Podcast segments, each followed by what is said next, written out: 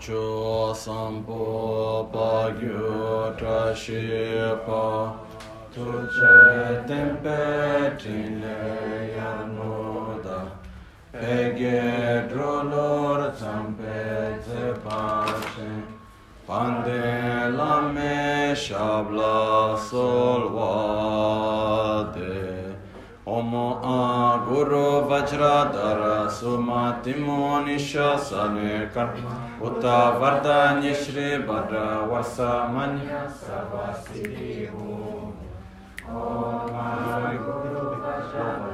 सुमतिमो निशासन कर्म। उत वरदान्य श्री वर वर्ष मन सर्व सिद्धे हूँ ओम गुरु वज्रधर सुमतिमो निशासने उत वरदान्य श्री भद्र वर्ष मन्य सर्व सिद्धि हूँ ओम गुरु वज्रधर सुमतिमो निशासने वरदान्य श्री भद्र वर्ष मन्य सर्व सिद्धि हूँ ओम गुरु वज्रधर Timoni shasane karma.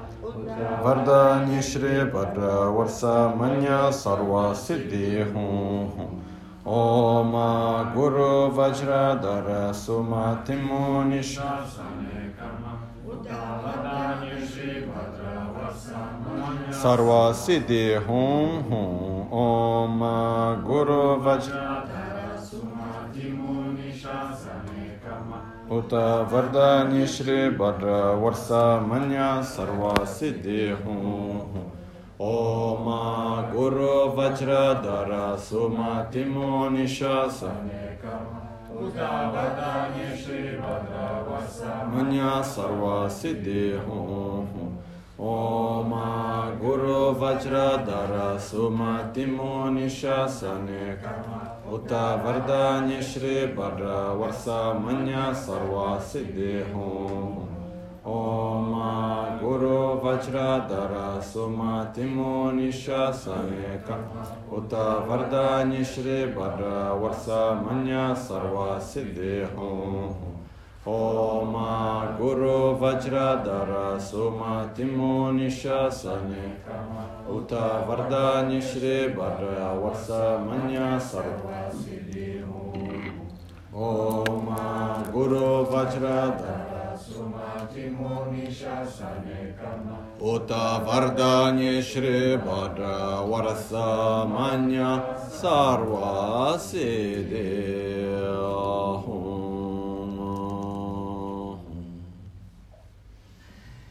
파큐케 고단다게로 파큐케 손단다게마 파큐케 투단다게 테여메 칙도 징게로 마큐케 고단다게로 마큐케 손단다게마 마큐케 투단다게 teyerme çıktı cingil.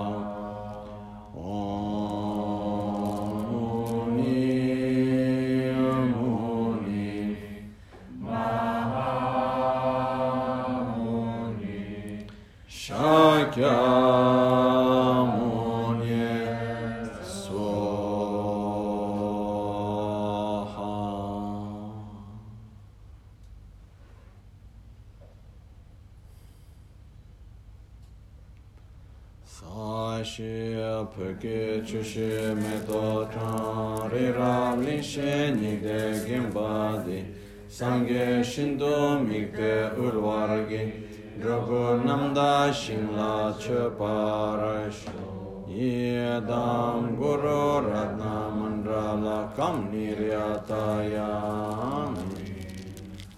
āngi chedan tsogi chanam la chanchu pardu dani kyab suchi Dāgī chīnsō gībē sōnām gī, drūlā piñchirā sāngē drūpār. Sāngē chēdān tsō gī chōnām lā, janchū pārdō dāni kyab sōchī.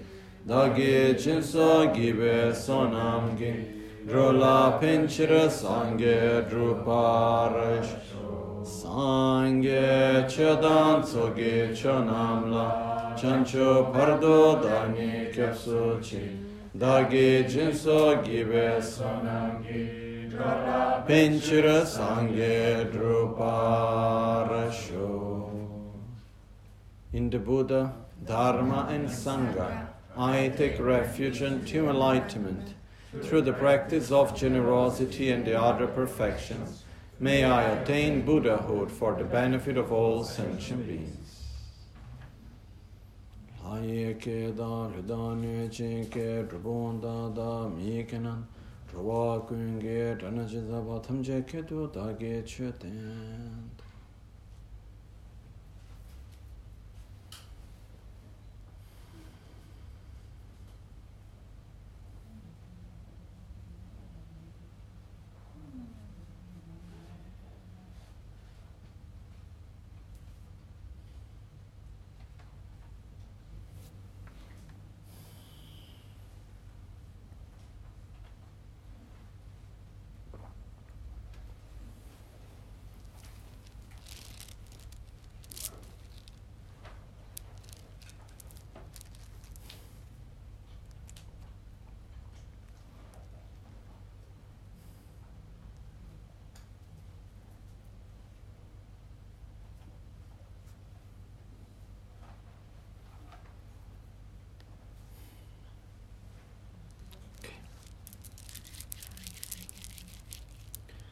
One time, some years ago, I was in Tibet for studying. Actually, more than studying, is receiving teachings from uh, the abbot of Tashilhunpo there, Kachin Losam Rinpoche. And uh, maybe we're talking about some five, six years ago, maybe more, something like this. I have very bad memory with time. Anyhow, when I was there, one day came to the hotel where I was because I was staying at Tashilhunpo Monastery.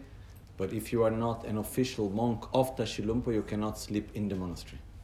So they have a sort of a guest house just in front of the monastery. So I was staying there.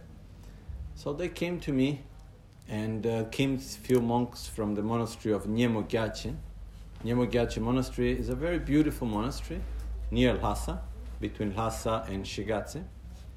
So came the abbot together with the Unze and some other monks, which I know them quite well.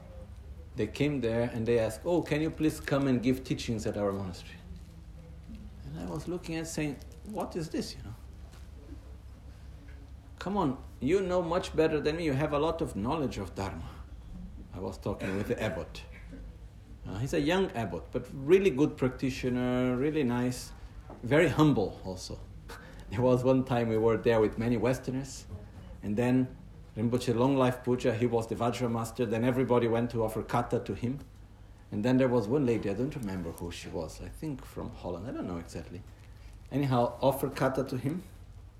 So he gave the kata, then he put the head like this for blessing, and he was waiting her to go out, and she was waiting him to go out, and they stayed maybe for 40 minutes there, like this, you know. So very humble man also, very respectful to everyone, very kind, and with real experience of Dharma in many levels. So I said to him, why do you need me to go there, you know? I can maybe teach something in the West because in the land of blind, the one that have one eye is king. but here you have so much knowledge of Dharma, there is so much, why do you want me to go there? And then he told me, You have a pure lineage. So we want to connect our monastery with your lineage. And then I said, okay, this is a good reasoning.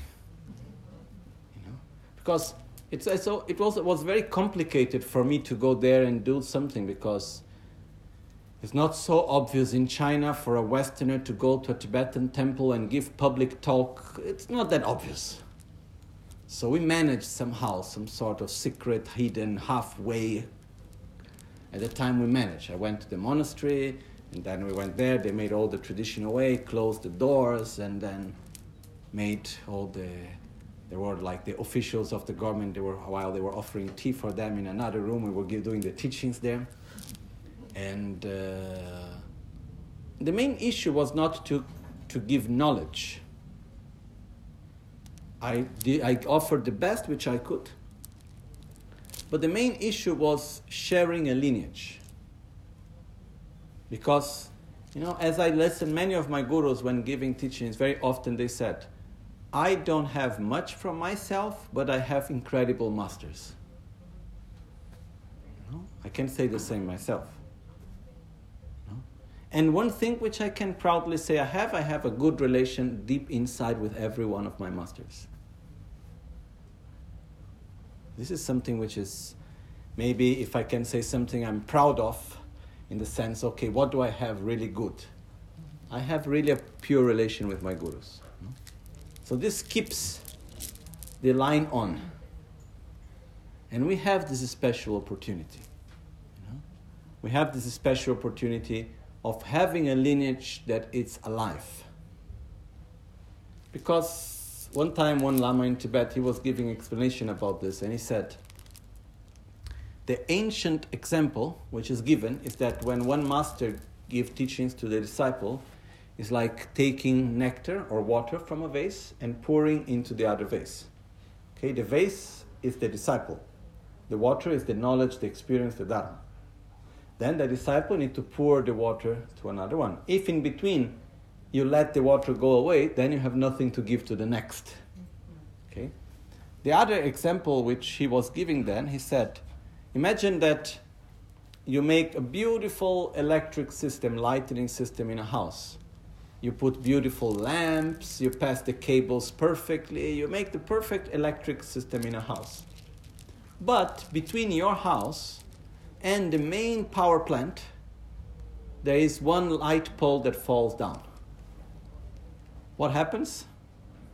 Their source of energy exists, but you cannot get any electricity. Even though you have the most beautiful house, you cannot turn anything on because the connection was lost, was cut in between.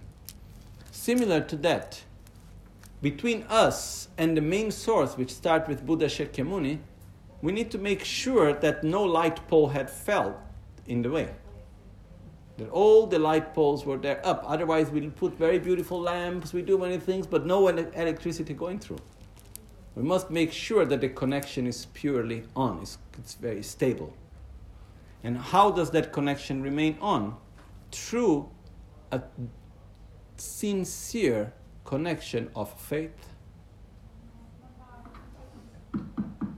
Can you check that one? Okay? So, okay, now better?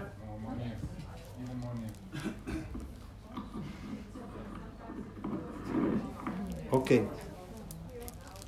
So, what happened is that when we have the light pole, it's very important that between us and the main source, no light pole has fallen. So, what's the meaning of this? Is that between us, how can we connect to the light pole before us, which is our own guru, by having pure faith? How can we cut the connection? By losing faith. If we lose faith, if we lose gratitude, if we lose respect, if we start seeing at our own masters in an ordinary way and we stop having this true deep connection of love and respect and gratitude, then we cut the line. And we can have a lot of knowledge, but we don't have connection to pass through the next one. So, what is very important is that more than knowledge is that when we look to our guru, did he keep a pure relation with his guru? And what happened to his guru? Did he keep a pure relation to his guru? And like this, we go on until we reach Buddha Shakyamuni. And this is the most important thing. Because, you know, we can transmit a lot of knowledge. Knowledge is easy. But when talking about Buddha's teachings, Buddha very clearly stated that there are two types of transmissions, which we call chankur, which is the turning of the Dharma wheel. There is lunge Chokor and tokpe Chokor. Lunge Chokor is the, trans- the oral transmission. Basically, is I will explain to you the Four Noble Truths as I have heard. I will explain bodhicitta as I have heard. And I, my, I have heard as my master have taught me, and my masters received as their master have taught them. And like this, we can go back and back and back and back and back until the way how Buddha taught. So even the examples that are used are the same examples. It's not that because we are in the modern time, I decide that they are not anymore four noble truths, let's make them five. Or we make them two because we don't like to talk about suffering, so we only talk about the cessation and the path. Okay? Or we invent a new definition for bodhicitta. This is, means this is very important, which is the transmission of knowledge in a consistent way. But the Dharma is only alive when there is someone that by listening to the teachings make a transformation inside.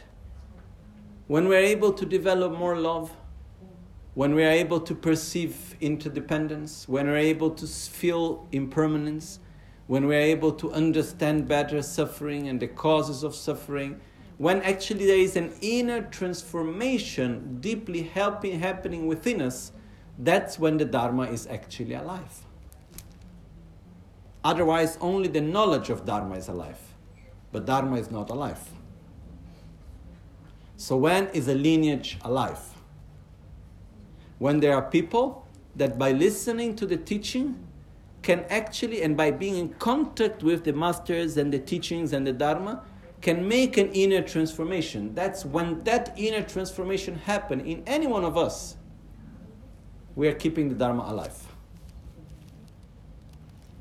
So we have the oral transmission, and then there is what is called Tokpe Chokor, Tokpe Chokor is the transmission of realizations. There is the turning the Dharma wheel of realizations.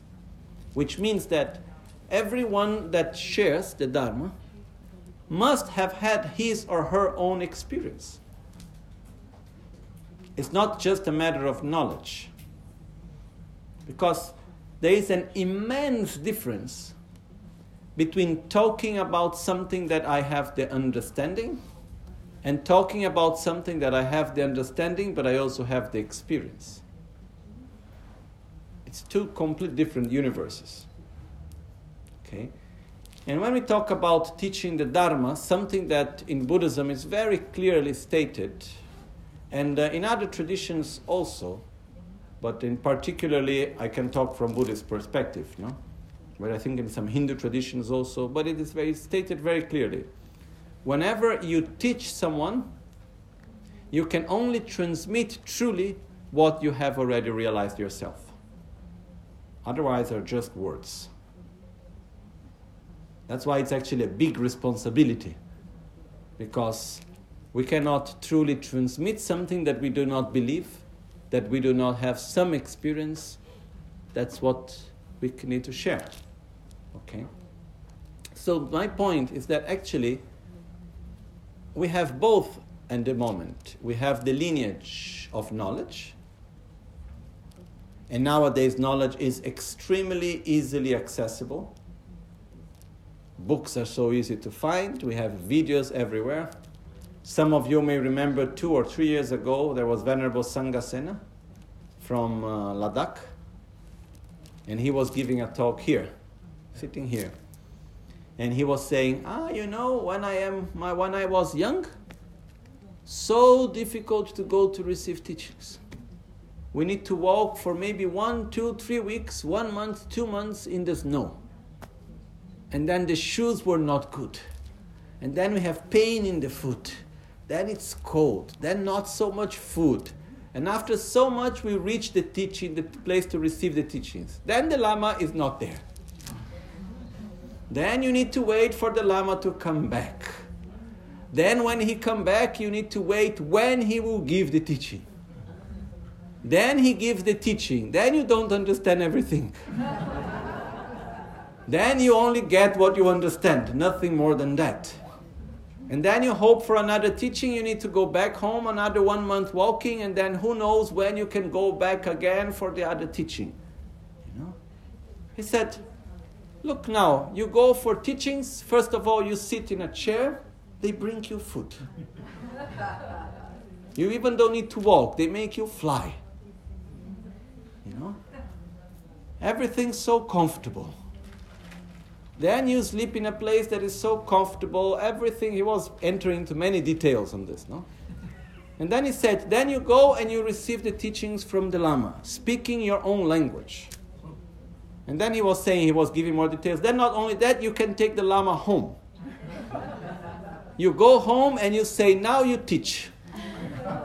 And then you say to the Lama, sorry, I didn't understand, can you repeat? So you go back, play again. And then the Lama go and he's tell again, you know.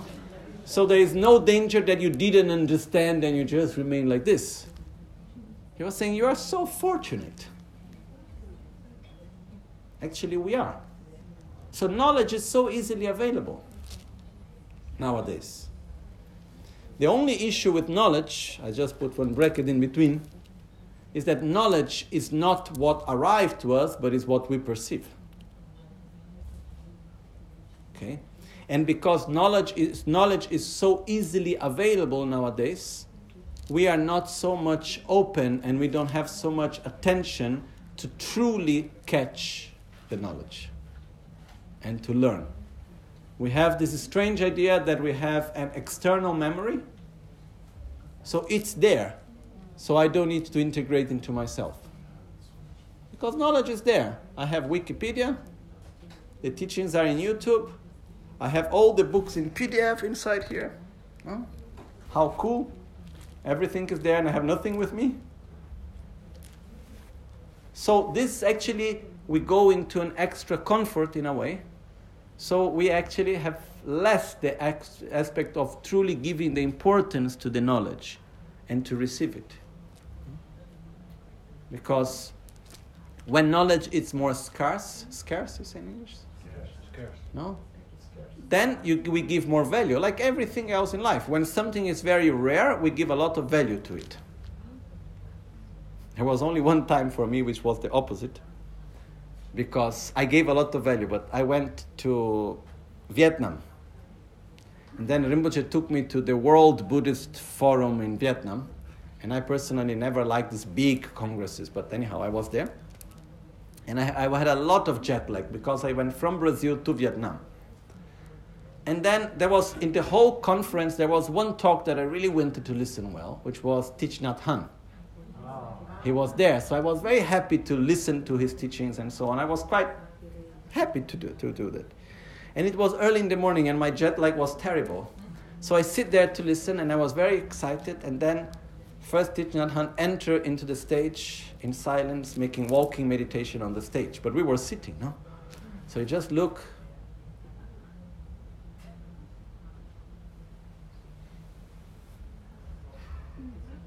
maybe 10, 15 minutes, no? Then he sit. Then another five minutes minimum before he starts saying anything, no? And then he starts saying, look at your own breath. And then he was talking so I fell asleep completely. I was not able to keep myself away. I was trying to keep myself away, and I was not capable. And I woke up when he finished, basically. So, anyhow. But normally there are exceptions. But normally, when we give value to things, we are more attentive. I was attentive, but my body didn't allow me to be present truly. You know. But anyhow, what I want to say is that when things are not so easy to get, we give more value. The more value we give, the more we receive. This is very clear. Many masters of the past, they were not giving teachings easily, not because they wanted to make themselves precious, but because they wanted the disciples to value the teachings.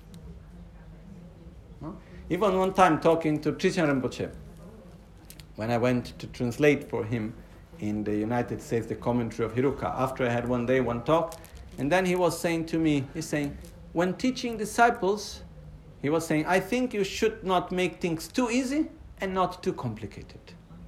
If you explain things too easy, then they lose effort because when you need to put effort to get the understanding, when you put effort and you gain something, wow, that remains more inside you. If you chew everything and you give, then after some time, the person is not able truly to digest it well and to understand and to value it sometimes. Anyhow, the fact is that we have an incredible opportunity. Not only we have so much knowledge easily accessible, but we have all this knowledge at really, really at the tip of a finger. We can nowadays download any book. You want the Lamrim Namdrolajan, Liberation in the Palm of Your Hand, go to Amazon. You write Pabongka Rinpoche. You want the Lamrim of Lama Tsongkhapa, you write Lama Tsongkhapa. If you wait a few seconds, you download, you have the whole book. Then you never read it. Because it's too easily there, you know. I remember my teacher, Gelakpala, when he left Tibet, he had nothing that he could took with him, like escaping in the middle of the night. The only thing he took, he had many books, he took one book from Lama Tsongkhapa, which is one book about the correct view of reality, Trangelek Shenimpo. He took the book in the Tibetan cloth and he put around his body like a belt, you know. He said, that's the only thing I need, really, know. And he even forgot to take a cup to drink water. So in the middle of the way, people were offering tea or things and he had no way how to drink it. But he had his text together with him, no? which gave him all the strength, actually. So, and at that time, they were taking books and they were by hand copying, word by word. And there were many of them that they were memorizing the books because they didn't have enough books for everyone to read. So, what they would do, they would lend the book from someone, memorize the whole book, and then after they would recite it slowly and think about the meaning. You know, these people could absorb knowledge. Nowadays, sometimes it's so easily accessible, not only in our Western culture, this is regarding the modern world. You know, in the monasteries is happening the same thing. Everything is there, so I don't need anything within myself.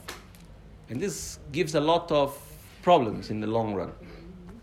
Anyhow, knowledge is easily accessible for us not only knowledge, we have knowledge within a valid lineage. And this is something that it's truly, truly special. You know? And it's not so obvious. I see very often many people into many spiritual things and so on, but where a real lineage is missing.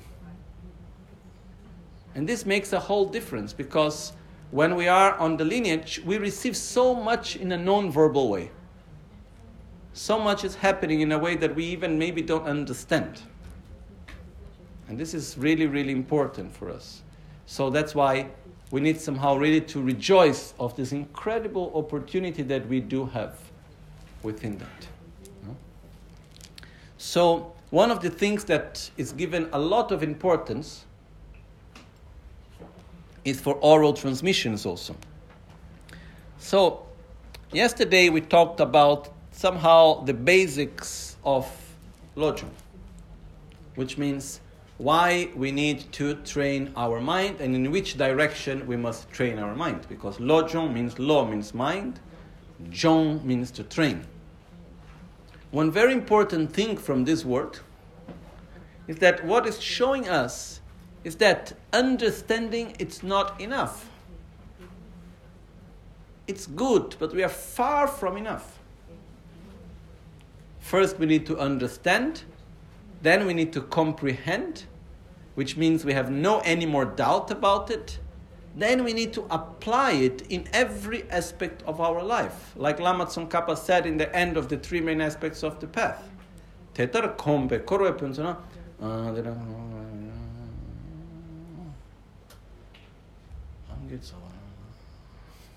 the last verse.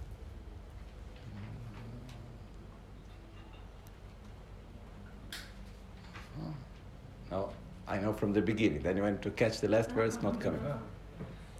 But he was saying that once, hmm? he said, anyhow, once you have familiarized yourself, you have comprehended the meaning of the three main aspects of the path, leave away all distractions. Go into solitude, my child, and put an effort to realize renunciation, bodhicitta, and correct view of reality. And this is something that sometimes I find difficulty within our modern context. Because we do a lot of our life is based on conceptual understanding. Great part of our education is based on conceptual understanding, on accumulating knowledge. We value a lot the knowledge that we accumulate. But knowledge really, really is worth not so much.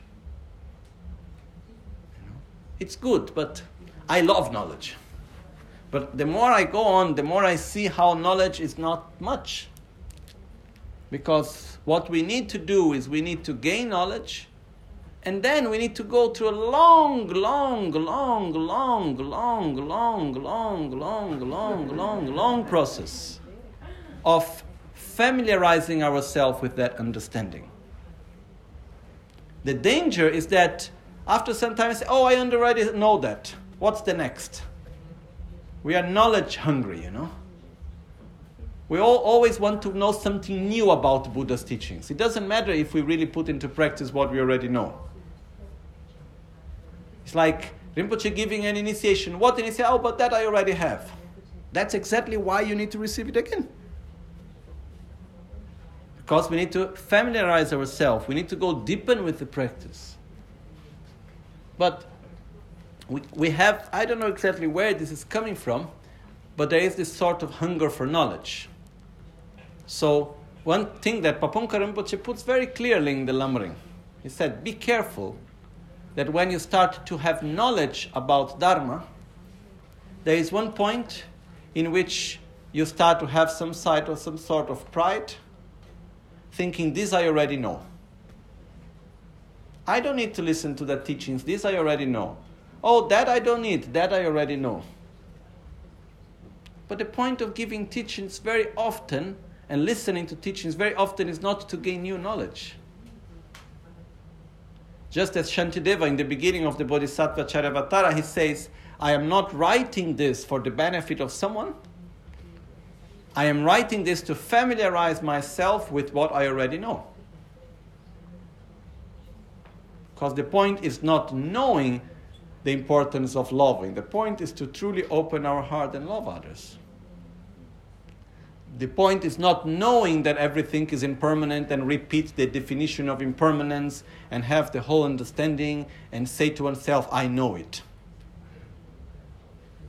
The point is to feel impermanence in everything and to flow together with impermanence and not to feel sad or upset or suffer when we perceive change. The point is to stop grasping at permanence in what is actually impermanent. You know? But it's not easy because this means looking at one's own eyes and changing our deeper habits. But that's the real training. When we talk about mind training, the real training is not about having knowledge, because the teachings, it's mind training practice, lojong, it's really easy to understand and to learn. It doesn't take much. It doesn't take much knowledge. It doesn't take a PhD in philosophy or who knows what, you know. It's really simple. But then it takes a lot of courage to really put oneself into the game. You know? And to say, okay, I'm really into it. Deeply inside oneself, I'm into it. I'm not only into the knowledge, selfishly speaking, it's better to be altruistic. Oh, that's a nice phrase. Okay, no. It's like really looking at one's own eyes and saying, okay, I'm tired of this selfishness. And I will look to protect myself from all the little tricky games that selfishness will play on myself. And then we start training oneself. And there is one aspect that is very, very important in all of this. You know, sometimes when we start listening to Dharma teachings, and then we see what is the correct way or the best way to behave, to act physically, mentally, verbally, and so on, then sometimes we are a little bit hard on ourselves. Sometimes we can be like, we can have this feeling of guilt oh, how bad I am, you know, my motivation is not good, and my life is meaningless, and I'm not doing anything really good look at that, I'm so full of defilements, and I am this, and I am that, blah, blah, blah, blah. Okay? I think you know this, right? The point is that at no point in any teaching it's saying that we should have self pity and we should be acting in this way, you know? It's very important that we need to embrace ourselves. We need to really, really to acknowledge ourselves and to take care of us how we are. You know, there is one point that nowadays very often we see people saying, Oh, I must accept myself as I am. And you must accept as I am. You know, like there is this t shirt that sometimes you see, like, uh, accept me for what I am, or something like this, you know? What I think is that, yes, I should accept you for what you are, but you shouldn't.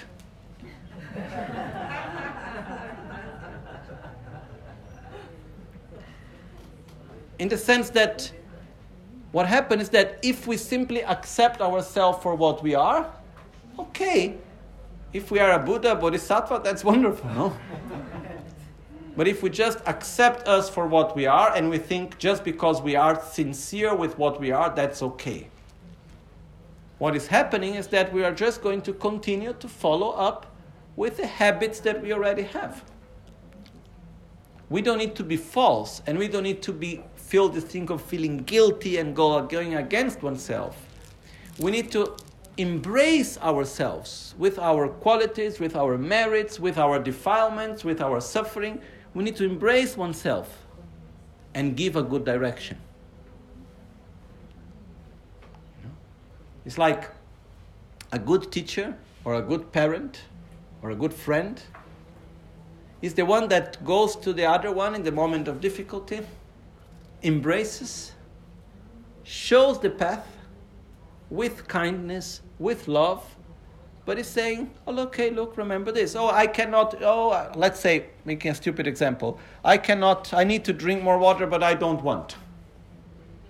And there I am suffering, struggling because I don't want the water. And then I come and I say, okay, embrace, take care, then slowly, slowly, kindly go, take the glass and say, okay, now you drink, everything is fine. So it's not the fact of, oh, how bad you are, you don't want to drink the water. No. We need to be gentle to her, we need to be care, but, careful, but we still need to show the path and to accompany on the correct path. Rinpoche many times says, um, what's that? The first in Tibetan is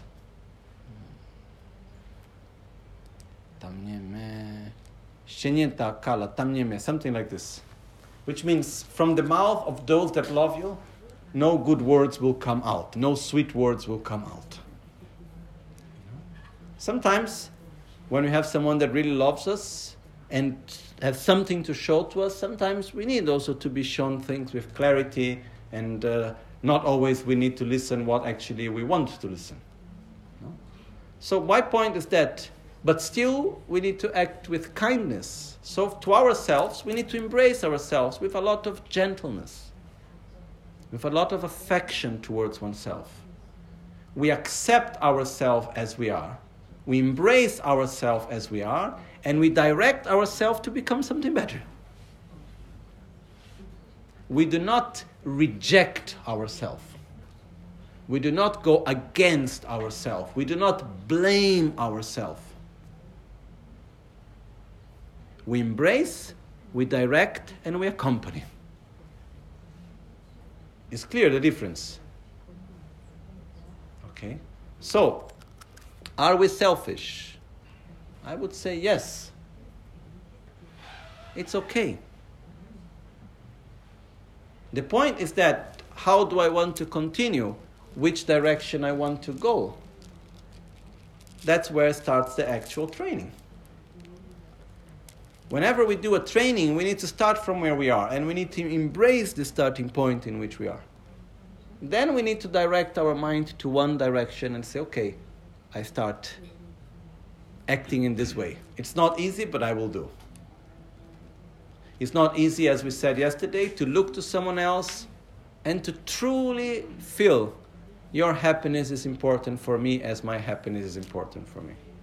It's not obvious but we train ourselves.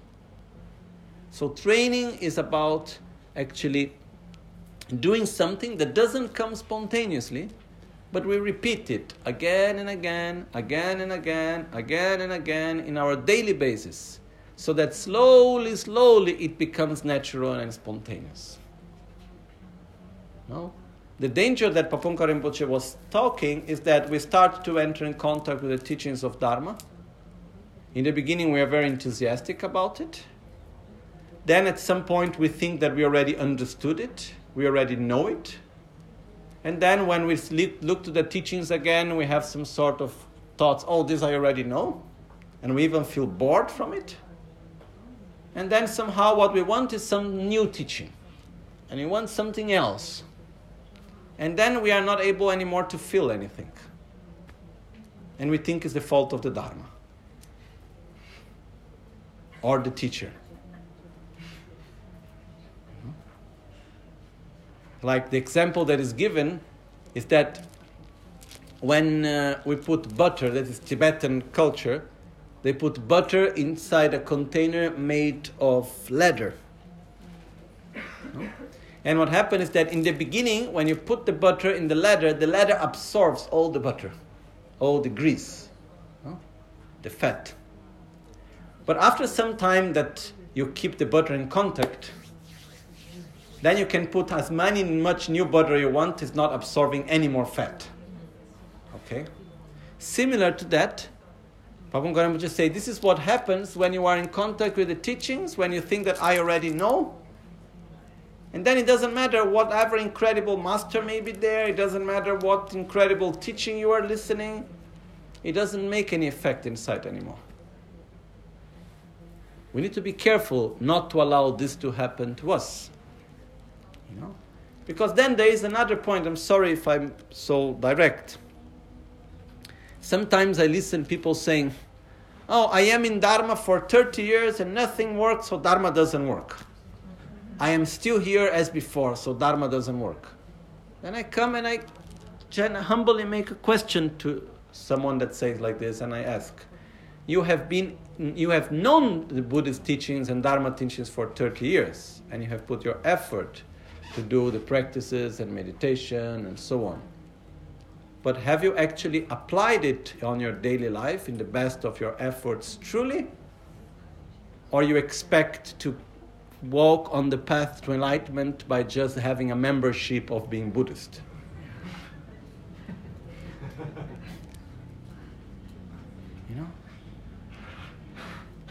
Because the fact is that when is that we actually grow? When we are in front of difficult situations and we apply the teachings. This is truly when there is some movement inside. This is when we need to take refuge. This is when we do something. Is when we are in the difficulty. There I am with that person that I really don't like. And then dani simchen tamche la yishi norbule lape tuncho drube sampai tak to chebar zimpar sho. oh, may I see all sentient beings as being more precious than the jewel that realizes all wishes to realize the ultimate goal. Okay, is that person part of sentient beings? Yes. Can I say to that person, I wish you to be happy truly? Your happiness is as important as mine? Yes, you can. And when we are able truly in that moment to make this effort, then there is big changes happening. So something which I humbly request you, everyone, myself, is that the moment that we need the most the Dharma is actually when uh, we are in the difficult moments in our lives. But normally, in these moments, is when we less want to practice, you know. These are these moments, what we want is a, a solution from outside. We don't want to put our effort because we are already so overwhelmed with the difficulty that we are going through. The idea of needing to make one effort from our side to change the way how we live the situation and to make an effort to change our side, it's quite difficult. But that's when the real thing happens. So, for example, if you take refuge in the Guru and you are near to your Guru, you know, one sign that you are really near and you are receiving all the blessings is that your life is not so easy. But you still have the means to deal with the situations and to grow within them. You know, even some practitioners of the past, when life was too easy, they would create situations, difficult situations.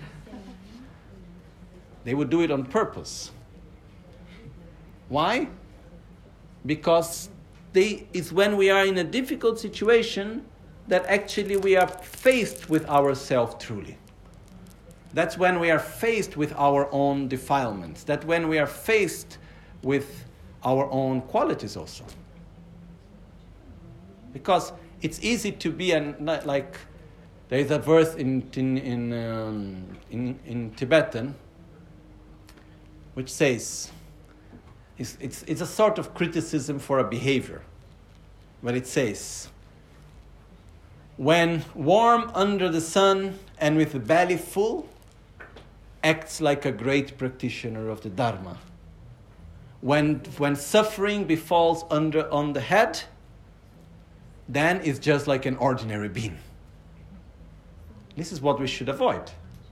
You know, when do we see really our faith? When do we really see our practice? In the difficult moments. Because it's easy to make everything is fine when everything is fine. But it's actually when we have the many different moments, you know, the moments in which our faith is fading, the moment in which we have physical pain, the moment in which we have conflict in our lives, relationships, the moments in which we have doubt and uncertainty. This is when we truly need to take refuge. This is when we need to take refuge in the Dharma, because if we truly go to the Dharma, there is answer for everything. There is nothing that will be missing. And one of the important aspects of the teachings of Lojong is that it's a practice that there is no excuse not to practice. When you're happy and everything is going well, it's a wonderful opportunity to train yourself, to be kind, and to act, train yourself in bodhicitta. And when things are going not well, that's also a wonderful opportunity to train. So basically, we are always there into this constant working. It takes energy, yes. It takes effort, yes. But life takes effort. This is something which for me came very clear not so long ago, maybe a few years ago. I was in Beijing with my mom, and then uh, it was the first time after long years that I stayed for one week almost doing nothing. You know, because I was, I was accompanying my mom to the hospital. We would leave like 5 o'clock in the morning, 4.30 in the morning, 4 o'clock in the morning because Beijing has so much traffic. So to be seven o'clock in the hospital, we need to leave from the house at four, something like this. So anyhow, I was waking up early, sleeping in the car, waiting in the hall, making some jokes, stay in the hospital, whatever, being nice, then coming back, eating, and then coming back, and then we needed to wait for the exams results for a week. And then it was the first time after a long time that I would pass days without really doing much. And then I saw something so clearly for me. When I would get to the end of the day, which everything was very comfortable and I haven't really done anything, and I was coming from a period which I was doing a lot, I was very tired by the end of the day. So it was very clear when you do a lot during the day and you get by the end of the day, we are tired. And when we wake up and we don't do anything during the whole day, by the end of the day, we are tired. So it's not an excuse, oh, I get tired. I would not do the meditation because I get tired. Anyhow, we get tired. Life is energy consuming. To live consumes energy. And the other aspect is that when I look to my own life and I have a wonderful life, which I can just rejoice and be grateful for, and I look to the life of other people around me, but talking about my own, I have a wonderful life, but this doesn't mean that it's always easy. We go through trouble, we go through difficulties. And the childhood is not easy. Being a teenager is not easy. Growing up as an adult is not easy. Living the life of an adult is not easy. Getting older is not easy. Dying is not easy. So life is not easy by itself. And Trijang Rinpoche have one text where he states this very clear. He says, life is not easy, but the point is that anyhow we will suffer. You know, as long as we have ignorance, selfishness, attachment, hatred, jealousy, envy, insatisfaction, fear, anxiety, and so on, we will suffer. It doesn't matter where we go, with whom we are. You can move to Borobudur. After some time, Borobudur will turn into something else.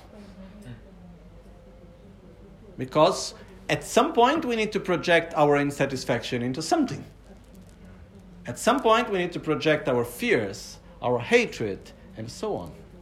So the point is that until we have this all pervasive suffering, until we are in this state of defilements and karma, and we, are, we live by this. No, we live, we experience involuntary results of our own previous actions. We are taken very strongly by our own defilements. Inevitably, suffering will be there. But one of my teachers, Geshe Tupte he used to have a term which I like very much. He used to say, okay, anyhow, if you need to suffer, but try not to suffer for things that are useless. You know? At least suffer for good things.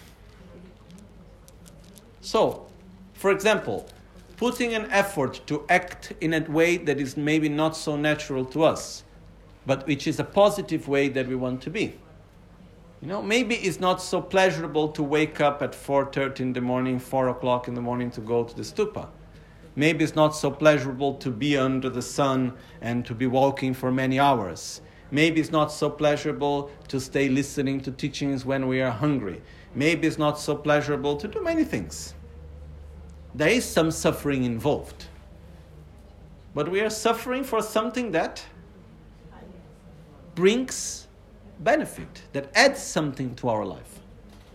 And I have my own theory, which is that at a due moment of our life, okay, based on our own karmic cycles or where we are, there is a certain amount of suffering that we need to experience. And it's very interesting because this is my own theory, so it can be right or wrong, okay?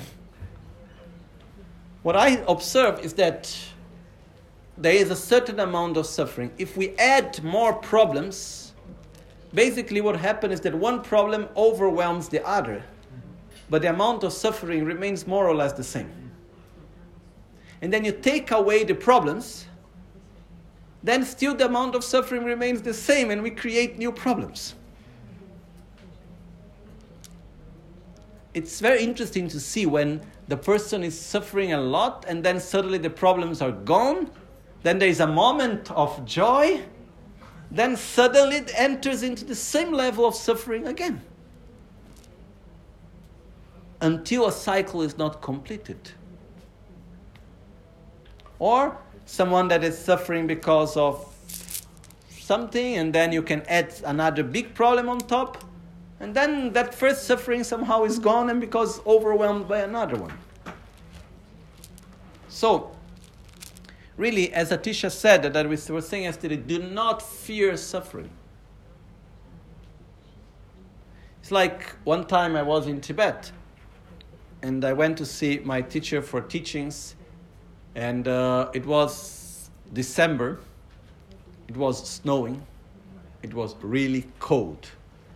And uh, I don't know, normally I don't suffer so much the cold in Italy, but in Tibet, it was so cold that day. I think because of the humidity or whatever, no heating in the house. I had like four blankets on top, two blankets under, two pashminas, and I was still trembling in the bed, no? And then I needed to put extra sweaters and three, four socks, and then suddenly I start to warm myself up, no? So the next morning I went there early in the morning to receive teachings at 8 o'clock. I need to receive teachings, but the sun is rising at 8 because we have Beijing time. So it's truly 6, but. So there I was, and it was really cold. And when I arrived to get the teachings, when I finished the teachings, I looked. My Guru he used to live in a small house, which was the place of the uh, uh, historical abbots of Tashilhunpo. And uh, there was in front a small sort of terrace where they just closed one part of the terrace with some very thin plywood. And there was someone living there, one of his disciples. So I looked at the place where he lived, and it was really cold. In the sense that there was not very well closed, so wind would go in and so on. So I looked at that, and at one point I went to him and I said, Don't you feel, don't you get cold in winter here? Because we were not yet in real winter. Don't you get cold in winter here? He looked to me like if I was making the most stupid question. and he just said to me, Winter is cold. and then now what, you know? And it was a big teaching because the meaning is winter is cold. So during the winter, where is his mind? Into learning the teachings, doing the practice. Not into, oh, it's cold, it's cold, it's cold, it's cold.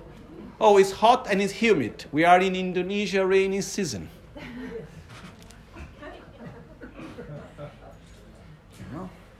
But how much space do we occupy in our mind with this? That's the point. Okay, okay, have a take a thick blanket or put on the AC, do whatever you want to do, but don't occupy the mind fully with all of this. So what happens is that when we fear suffering, it overwhelms all our inner space. And it takes much more space the time before the suffering with the pre suffering and the post suffering than the actual moment. And what happens is that we occupy all this space of our mind and life goes by. So, it's like making a diet. Oh, I don't I should not eat that anymore. Is it difficult? Anyone really going through a real diet? Is it difficult? Yes. I'm doing it I tell you, it's difficult. But we just need to make one very clear decision, okay? Which is, is it what I need to do? Yes, finish. Uh, I don't want. Stop, shut up, you know? because the more we start giving space to that inner dialogue and this inner little crying, oh, I don't want, the more this overwhelms us. And the more we suffer. I have made a decision to do this. Now let's go through it. Is it difficult? Yes. But life is difficult. The first noble truth life is suffering.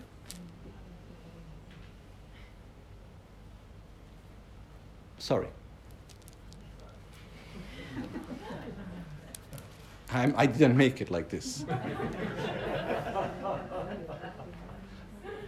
but the point is that there is a second noble truth which says where suffering is coming from. Then there is a third noble truth thing it's possible to eliminate it, it is possible to have the cessation of suffering.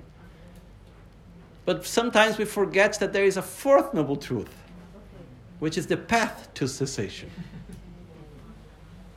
the cessation of suffering is not going to be given to us by someone. And it takes lifetimes. It's not something that takes one lifetime. Someone may say, oh, but we are practitioners of Tantra, and in Tantra you can get enlightened in three years. Okay. Having all the right conditions and practicing in the correct way, no doubt. Okay. But this means practicing with full strength, having all the correct preparation, practicing 24 hours, 24 7, non stop. Really like every moment being there. Being in the sadhana every moment, day and night, when we are awake, when we are dreaming, when we are falling asleep, when we are eating, when we are washing, when we are doing anything, minimum 14 hours a day of meditation with good concentration, then something really can happen fast. But still, it takes time. And for most of us, we are not even prepared for this. We don't have even the conditions. It's for very few. Sorry to be so direct. But what I want to say is that the important thing is not how fast we walk. The important thing is that we walk in the right direction. This for me is the most important. No? So, we have all the tools. And uh, I would like to give the transmission of the eight verses of mind training because we don't have time these days here to go through the whole commentary of all the eight verses one by one and so and so on. And knowledge is not something that is so difficult to get nowadays. We can have books, we can listen to, to recordings of teachings and so on, but the lineage is fundamentally important. No, there are the three conditions necessary to practice well having the minimum necessary materially, which we do have, having a correct lineage and someone that guides us in the correct way, which we do have, and the third is having the joy in the practice, to put effort into the practice. And the one thing which we touched yesterday, and I just like to remember, which is one of the interferences for our practice, is when we get somehow overwhelmed by the needs of this life. Okay? Which is that when we end up living this life as a final goal and not as a mean of something higher. So when the body becomes a goal, so we serve the body. If we just think for one moment how much energy of one lifetime is consumed by serving the body.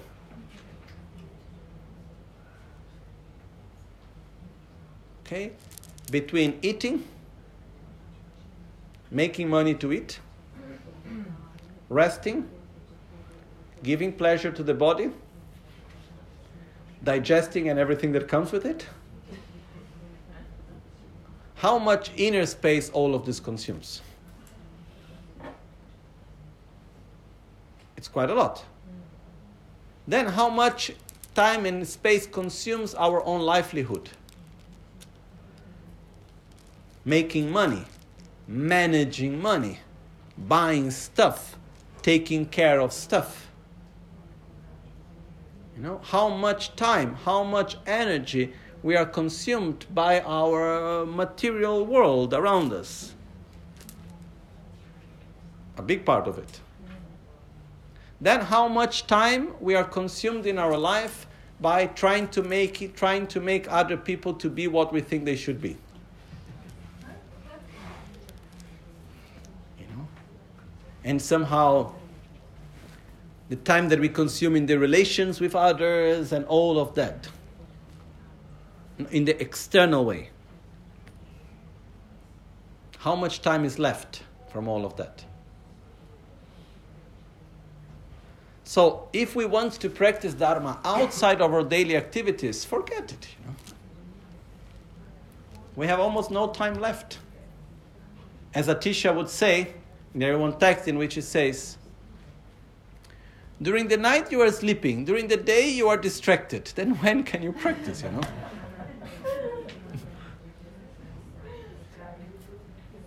And then there is another text in which Atisha also, a very beautiful text, which I want to manage to get a translation of it one day. When we finish building and doing these things, then I can focus more on this. But it's a text in which Atisha was about to go away from Tibet. Finally, he didn't go away, but he was about to go back to India. And then uh, the people that was the king of the time, he went to Atisha and he said, Can you give, please, a final instruction to us? And it's a very beautiful short instruction text in which Atisha gives the essence of many things. And in the very beginning, he starts by saying something like this In these times of the generation, the objects of knowledge are many. Life is short and death is certain. So, focus on the things that are more important. Which is there are so many things to know. If we think about object of knowledge, there is so much that we can learn. So many things that we could somehow touch and be in touch with many beautiful things here and there and then and then. But the important thing is not the knowledge. The important thing is what we become out of this. Because when we die, knowledge is gone. No? Then there we are again, A, B,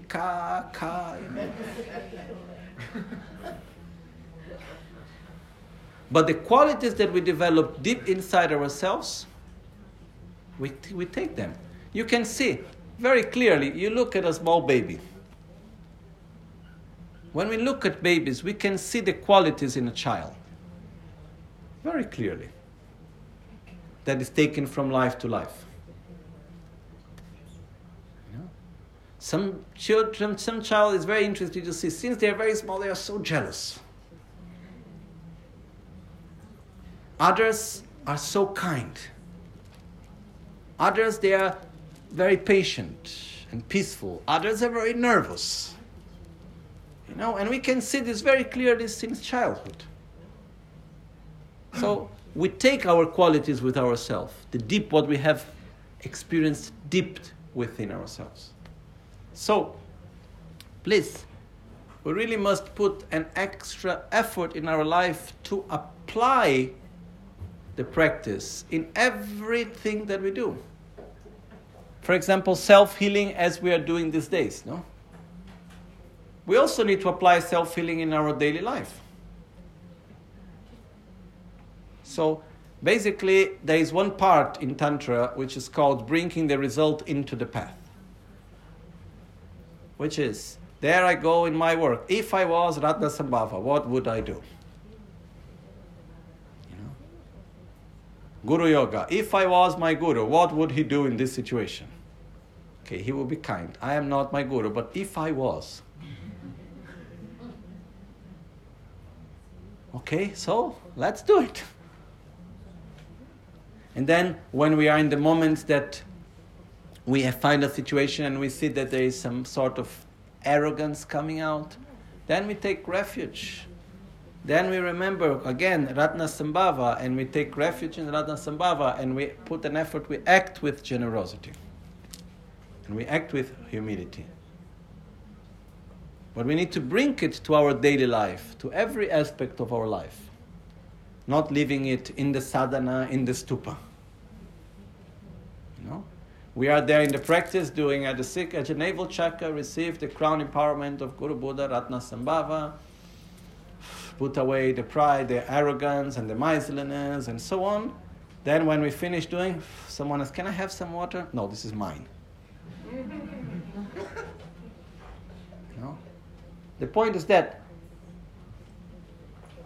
even if we may think it, because we have habits, that's when we need to breathe in, breathe out, and act in accordance to what we know is the best, not in accordance to what is our natural habit.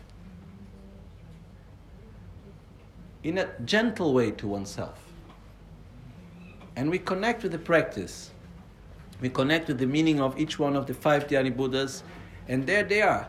You know, so I take refuge in Akshobhya, I take refuge in Ratna Sambhava, I take refuge in Amoghasiddhi in the different moments of our lives. And we apply the practice in the daily life. That's fundamentally important for all of us.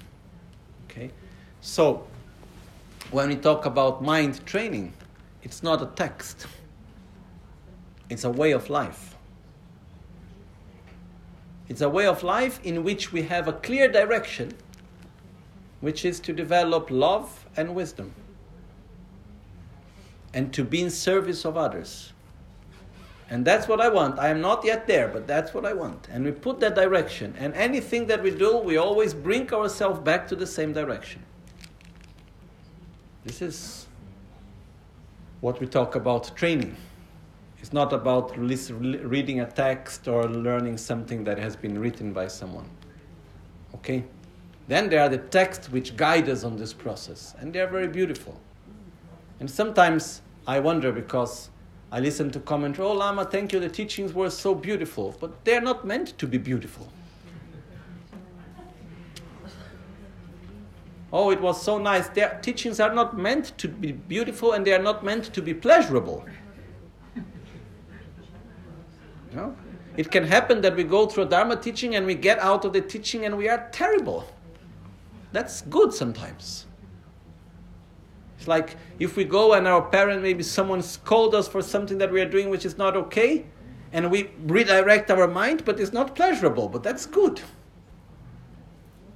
Teachings are meant to redirect our mind into a positive way. That's the main point. Sometimes, if we really read the eight verses of mind training with real sincerity, it's very hard. It's not pleasurable. They are beautiful verses, yes, incredibly beautiful, but they are not easy. For example, when it says here,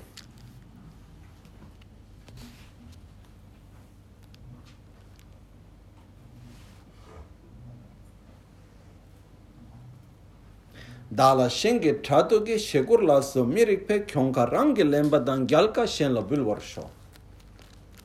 This verse, which says, dāla shēngi tātō ki shekur lāsō mirik pē, when others, when someone else, one or more persons, act towards me out of jealousy, out of envy, or any other negative emotion, and treats me with aggression, verbally or physically, may I offer to him or her the victory and take upon myself the defeat. And some time ago, I was in Albagnano, and then there was one situation which made me quite upset. There was one situation in which I was really upset. There were there was one person that was treating someone else with aggression out of envy, it was quite clear, and was being aggressive to this other person. And what is the spontaneous way of reacting? Protect one, go against the other. No? And then we start entering into the game of attraction and aversion. And then we start talking to someone else in order to put that other person onto a bad image in order gradually to create this aversion into other people also. And aversion in attraction into the other one. So I was looking this and I was thinking, what shall we do in this situation? Because I could not be totally passive in front of the situation. I needed to do something before it got really bad. So I talked with Rinpoche, we talked about many solutions, and there we were up and down and saying, oh, what to do, Rinpoche. I gave some ideas, and all the ideas I would say, Rinpoche was saying, yes, yes, yes, good. but I felt inside that it was really not the right thing yet. Then I was walking, going down to the center from the woods. And then came Geshe Langri Tangpa to me. Not that he arrived there, came in my mind. no? And came this verse, Dala Shenge Tradugi Shegur Lasso Mirikpe Kyonga Rangelembadan Gyalka Shenla Bilwarsho. When others, out of envy, jealousy, or any other negative emotion, treats us with aggression, verbally or physically, may we offer to that one the victory and take upon ourselves the defeat. When I remember that verse, and I thought that well, it became so clear what was the real solution? Give the victory. And it was incredible because the moment I felt it, all the weight from my shoulder went away.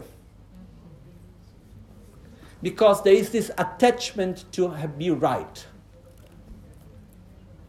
the attachment to get the victory. At one point, it's not anymore about the actual issue of discussion, it's about who is right and who is wrong. It's about gaining the victory and defeating the other. And that's very heavy. It takes so much energy, it consumes so much within us. And then what happens is that we enter into this game of attraction and aversion. And then slowly, slowly, we start creating groups and we start making this game. And then when we see we're just, our objective is there to defeat the other, the original issue doesn't matter anymore.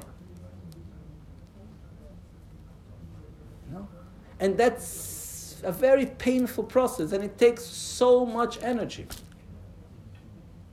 So, in that occasion, I was looking at the situation and I saw which was the only real solution in the moment. Am I able to change the mind of this person? No. Can I change the mind of the other? No. I can say many things to that person will not change the way of behavior and thinking, truly speaking. So what we do, we act in a way that we are not anymore attached to be the victorious one. And we act with love towards both. That's a real test. You know? When we see someone acting in a way that we do not agree, to act with love, which is the next verse. The next verse says, Kanla dagi pentaba rewa chewa kanshigi shindu mirik nechina shinyan tamba tawarsho. Whoever to whom I have benefited, kanla dagi pentapam, or in whom I have placed my uh, hopes. Shindu mirik nöchenang, in case this person in whom I have placed my hopes, or that I have treated very well and I have helped and benefited, when someone like this treats me with a lot of harm, may I see that one as the great teacher.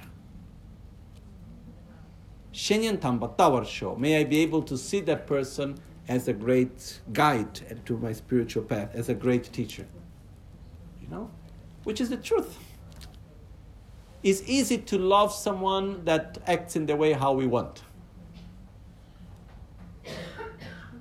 The point is that when we are confronted with someone that is acting in a way that we really don't like, that is really against our expectations and it's really not in the way how we like people being with us and, and really not nice in many aspects. That's the real test to see if we are able truly to love sentient beings. And when at that moment we are able to see that that person is being taken by all pervasive suffering just as me and we are able to allow ourselves say it doesn't matter what you do, it should not change the way how I feel about you, the love that I feel towards you. This doesn't mean that I agree with your behavior, but this shouldn't change what I feel. And when we're able to do that, then it's really a great teacher. It's teaching us so much. And it's showing us our selfishness, it's showing us our limitations. So it's really a great teacher. But these verses are not pleasurable to really reflect upon. But they are very powerful if we really bring them to our own life. Okay? So, the point is that we need to be truly sincere with our own selves. And we need to be very gentle and kind towards our own selves. At the same time, we need to be, how to say, gentle, kind, but also strong and clear. Not allowing ourselves just to fall on our habits. Okay? So I will do now the transmission of the eight verses of mind training. And uh, then I will give each one you have you take your time to read, to reflect upon it, and I will just go through it very briefly. But the main issue is that we have a pure lineage, we have this opportunity. I will give you the transmission, and then we just need to start applying it to our life because the meaning is not so difficult truly to understand. Okay? I know many of you already do it. And the important is that whenever we practice something deep, it must be done in secrecy. Like one Lama, very important Lama, he was living in the house of one of my gurus when he came to India, which was the abbot of Tashilhunpo in India, Kachin Losang Soba Rinpoche. His name was Rato Kyonla Rinpoche, living in France. And uh, he was staying in the house there, and then I saw a few times, and my friend that was often there, some few many times, he was doing his daily practice. And it was very hot, so the door was open very often. So he was meditating really perfect position and doing his meditation very beautifully. If he saw, if he perceived that someone was looking at him, he would make like if he was sleeping. Why? Our tendency is to do the opposite, no? We are half asleep, someone come, we go, oh.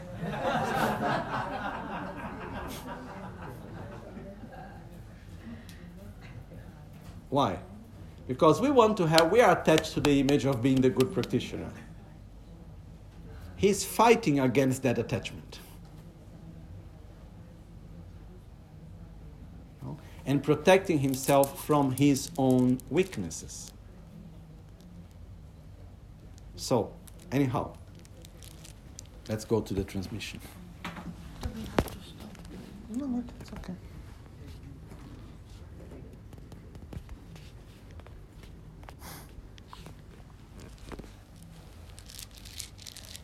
Sāshī pēkē chūshī mē dō chāng rī rāb līng shē nī dē kīng bā dī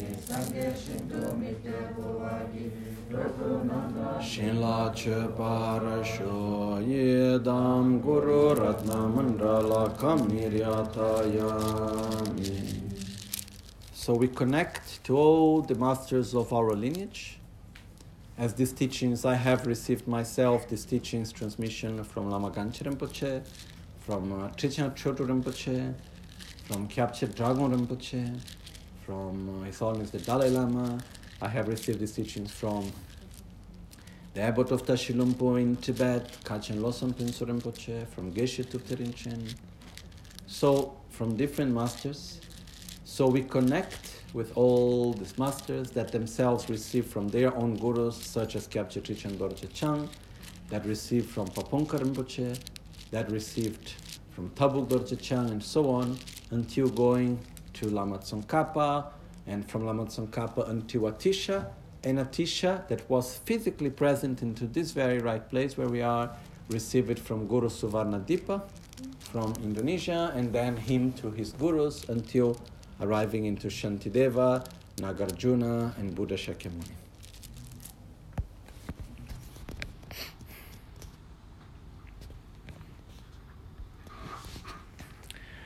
Khadam pe ge she lang rian thamba darje senge tsebe lo chon si ge ma shu so.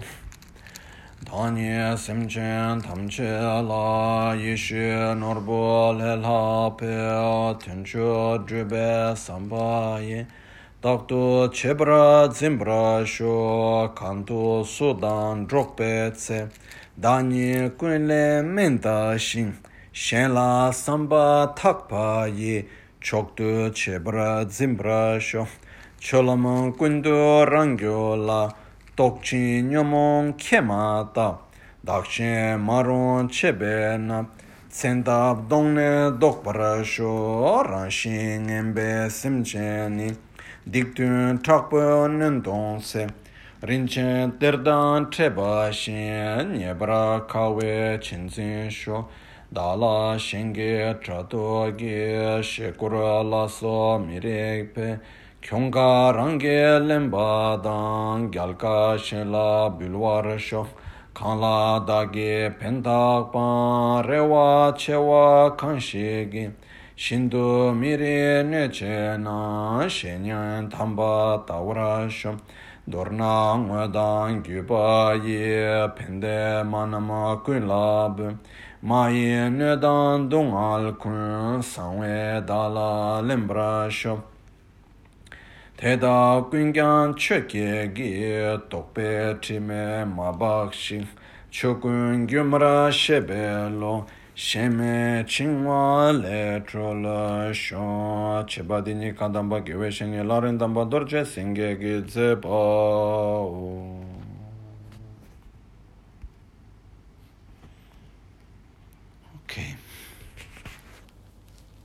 sā shē pēkē chū shē mē tō chā rē rāw lē shē nī dē kēm bāt sāngē shīn dō mīk dē u wār kē chū kū nām dā shīng lā chē prā shō yē dām gu rō rāt nā man rā lā kān nī rā tā yā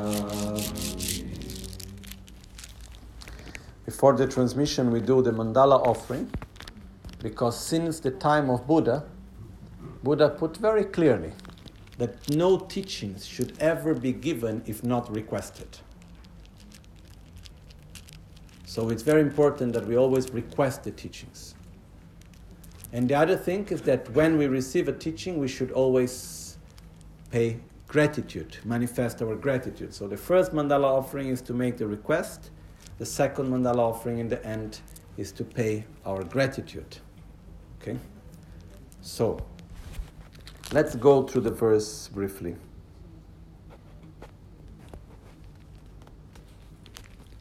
Dāngi simchen tamche la yishi norbul he la pe tunchu drube sambayi takto chebar zimbra sho. I will make a spontaneous translation here, okay? Then you can have the text with a very precise. You have the text okay. Let's make my life easier.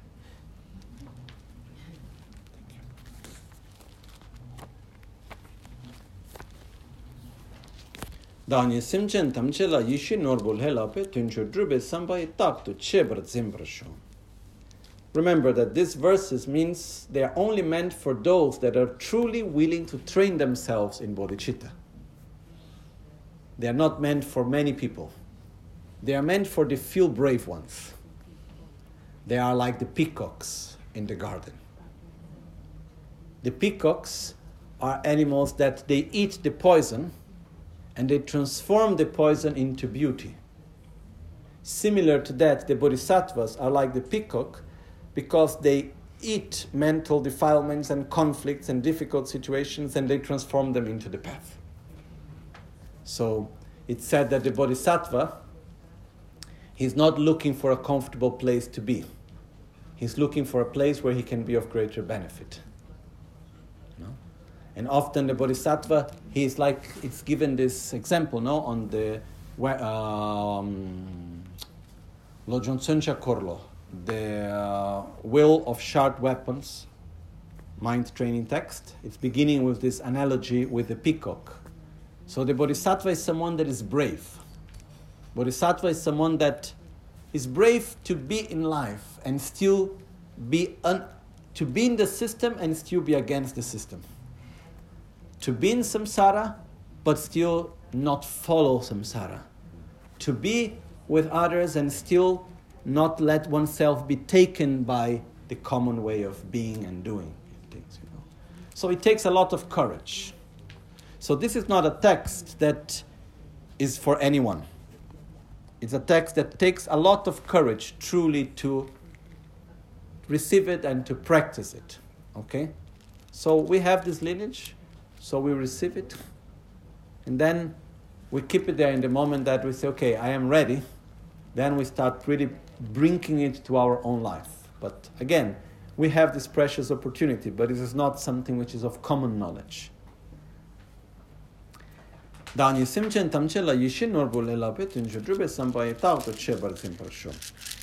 Try to listen the meaning, not the words. May I always cherish all limited beings by considering how far superior they are to wish granting gems for actualizing the supreme aim. So may I always cherish each and every sentient being I come in contact with by considering them as being far superior to any great material things that I may ever find in my life, for actually helping me to actualize the supreme aim of enlightenment. So to actually to reach enlightenment, any sentient being that we meet, it's much more precious than any other things that we may find. So may I be able to recognize this in my life. Kantu sudan dropetse dani kuila menta shin kuile menta shin dala the shela samba takpa e chok to chebra zimbar sho. Whenever I come into anyone's company, may I regard myself less than everyone else, and from the depths of my heart value others more highly than I do myself. So whenever I come into anyone's company, may I never stay comparing myself with others. The point here is that we should not stay comparing ourselves with others and seeing, oh, he's this, I am that, he has this, I have that, and stay constantly feeling ourselves superior to some and inferior to others. May we actually see that we are there to serve others. So we are not superior and we are not inferior, but we are there to serve. And this is something that is very important to understand because in our modern culture we have this idea that if we are serving someone, we are inferior to that person. Very often we have difficulty serving because when we are serving someone, it's like if we are in an inferior position. We see this in very practical level. Know? When actually it's not. No one can put me in an inferior position because I am what I am. And no one can make me superior because I am what I am. As in another teaching of Lojong says, anyone can come and tell me that I am an emanation of Buddha and the gods into earth, it won't make me one. Anyone can come and can say that I am the devil on earth, it won't make me one. So I am what I am, and I'm following my own path. And what I am in the path of the Bodhisattva, I am the servant of the Dharma and the servant of beings. And I'm happy to serve. And I'm not superior and I'm not inferior. I am myself on my own path with respect and gratitude to all. Okay? And this is something that it's a very big teaching because we, have, we are constantly comparing ourselves all the time. It's very tiring, actually. And then, in this attitude of constantly comparing oneself, we end up having three main attitudes. We have envy towards those that have more. They have more attention, they are more beautiful, they have more money, they have more time, they are better practitioners, who know what. Then, towards those that are equal to us, we act with competition. We try to be better than them. And to those that have less than us, what is the attitude? We end up with arrogance. So all of this, it's coming from the root of comparing self with others. So in this verse here, it's not saying that we should see ourselves as inferior, but we should not act as superior. And the main point is wherever I go, with whomever I am, I am in the service of others. I don't see that the others are into my service, but I am in the service of others. Because I am in the service of my guru and he is in the service of sentient beings, so I serve sentient beings. And who are sentient beings? It's the guy in the check in desk, it's the person serving us the food, it's the person sitting by ourselves, it's the lady that gave birth to us that we call mother. Sentient beings are everywhere, and we are into their service. So we shouldn't put ourselves with superiority in front of anyone else. And, no, and we don't need to see ourselves as inferior either. Okay? Chelam kundu rangyola tok chi nyamon kemata dakshe marun chebena centab dongne dokprasho. Whatever I am doing, may I check the flow of my mind. And the moment that conceptions or disturbing emotions arise, since they debilitate myself and others, may I confront and avert them with forceful means. I will read again. Whatever I am doing, it doesn't matter if I am waking up, if I am having food, if I am walking in the stupa, if I am talking to a friend, if I am watching a movie, if I am doing whatever I am doing at any moment May I check the flow of my mind. May I check what is happening inside of me. May I be aware of what is happening inside of me. And at the moment that conceptions or disturbing emotions arise, conceptions are thoughts, negative thoughts arise regarding the past, regarding the future, regarding judgment of other people.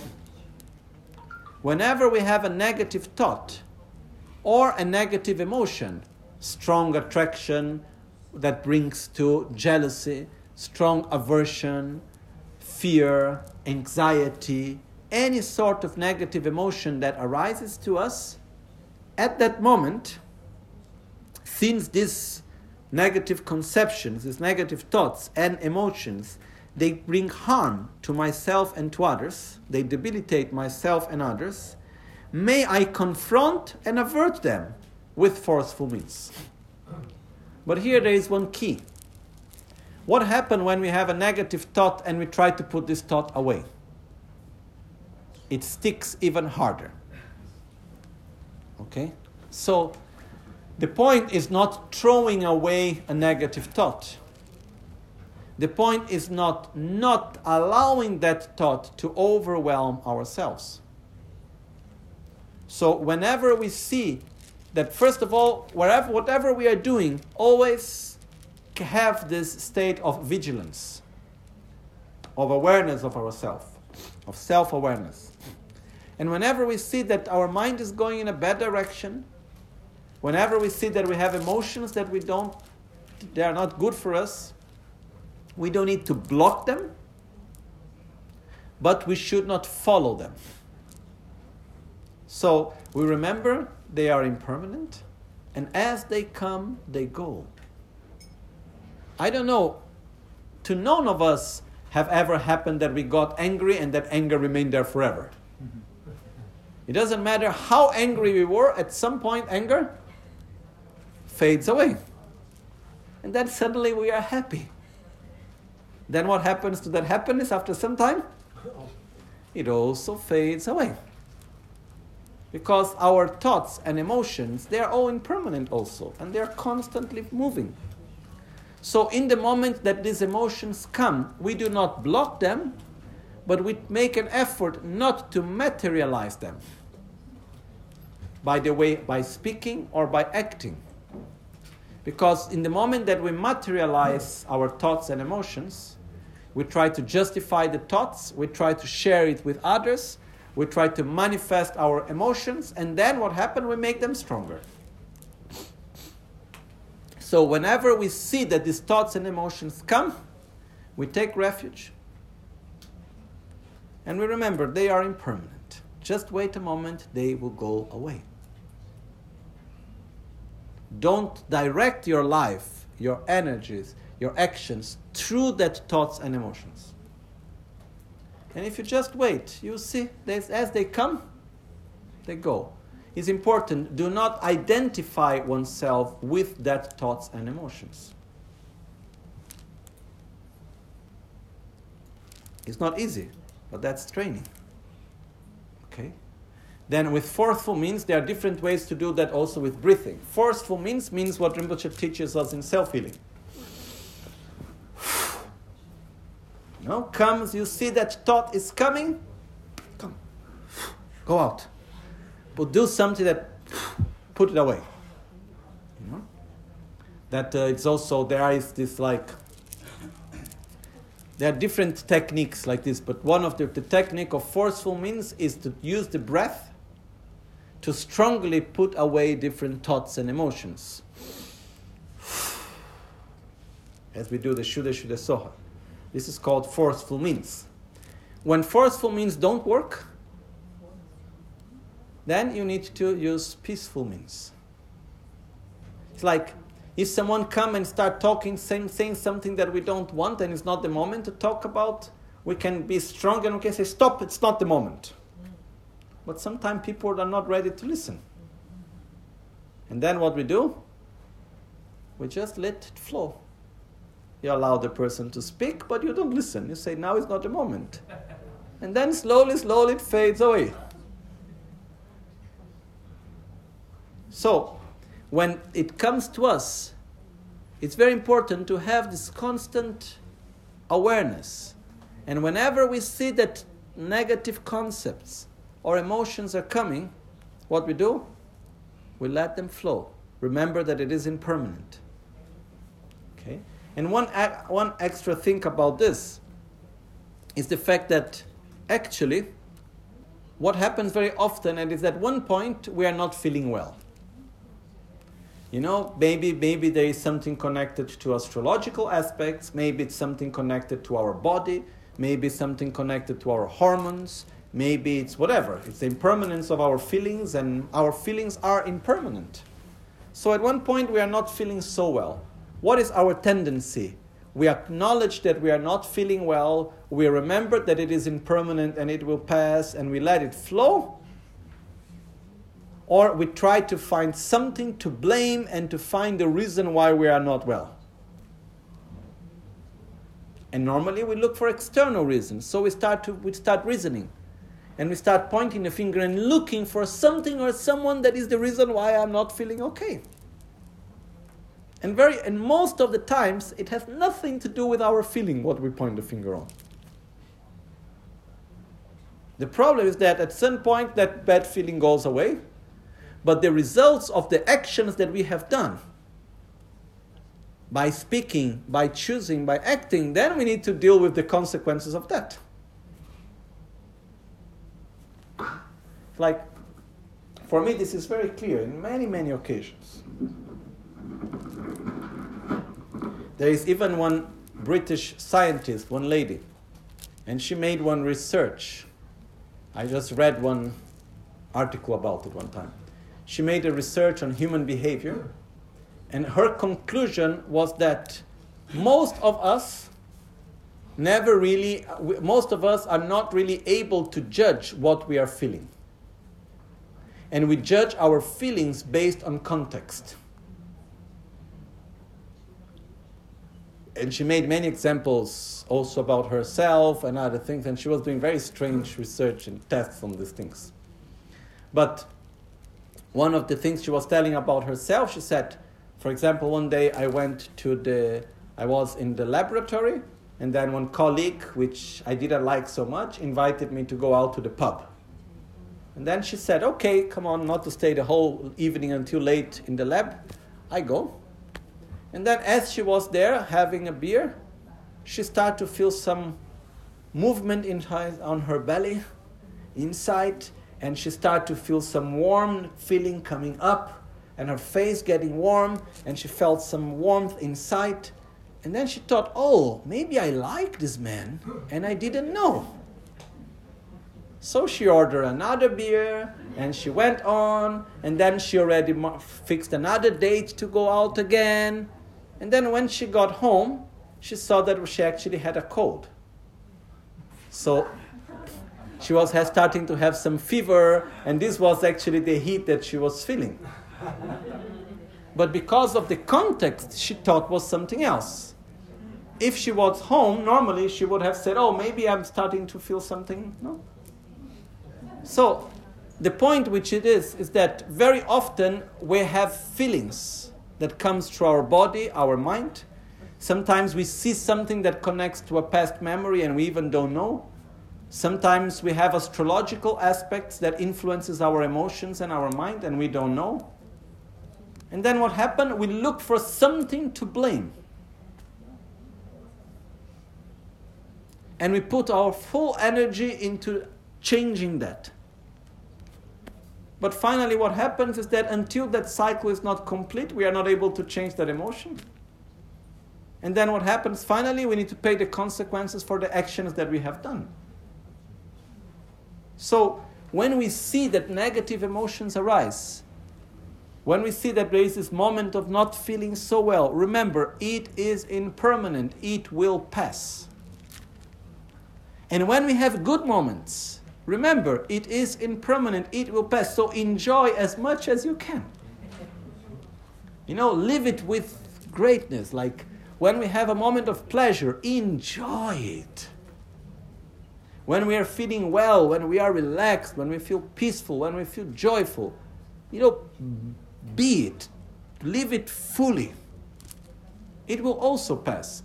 But do not identify yourself with the pleasure or with the pain because none of us are the pleasure or the pain. We are something that goes much beyond that. And remember, it will pass, it is impermanent. So by this, we are able better to direct ourselves better in our lives. So here Geshe La Rinpoche says, when whatever I am doing, whatever I am doing, may I check the flow of my mind. And the moment that conceptions or disturbing emotions arise, since they debilitate myself and others, may I confront and avert them with forceful means. Or may I not follow them and wait until they pass away. They fade away. I like for myself to have the image of a big tree. No? So, for example, if, you have a, if we have a big tree and then there is a strong wind coming, the tree holds its strength on its root and moves with the wind, but doesn't fall. And as the wind passes, it comes back to its own place, allowing the wind to go through. If the, if the tree would try to block the wind, what would happen? It would break and fall. Okay? So we shouldn't follow the wind and we shouldn't block the wind. We should go back to our roots, which is the teachings we receive, the faith in our gurus, our own path, our own values, what we truly believe. We stick to it. We take refuge and we say, Lord, let the wind will just pass by. As it comes, it goes. It may be the wind of hormones. It may be the wind of a certain situation we are going through. It may be the wind of another mental projection we are going through. Whatever is the wind, let it come and let it go because it will pass. Okay? The important thing is not to materialize it.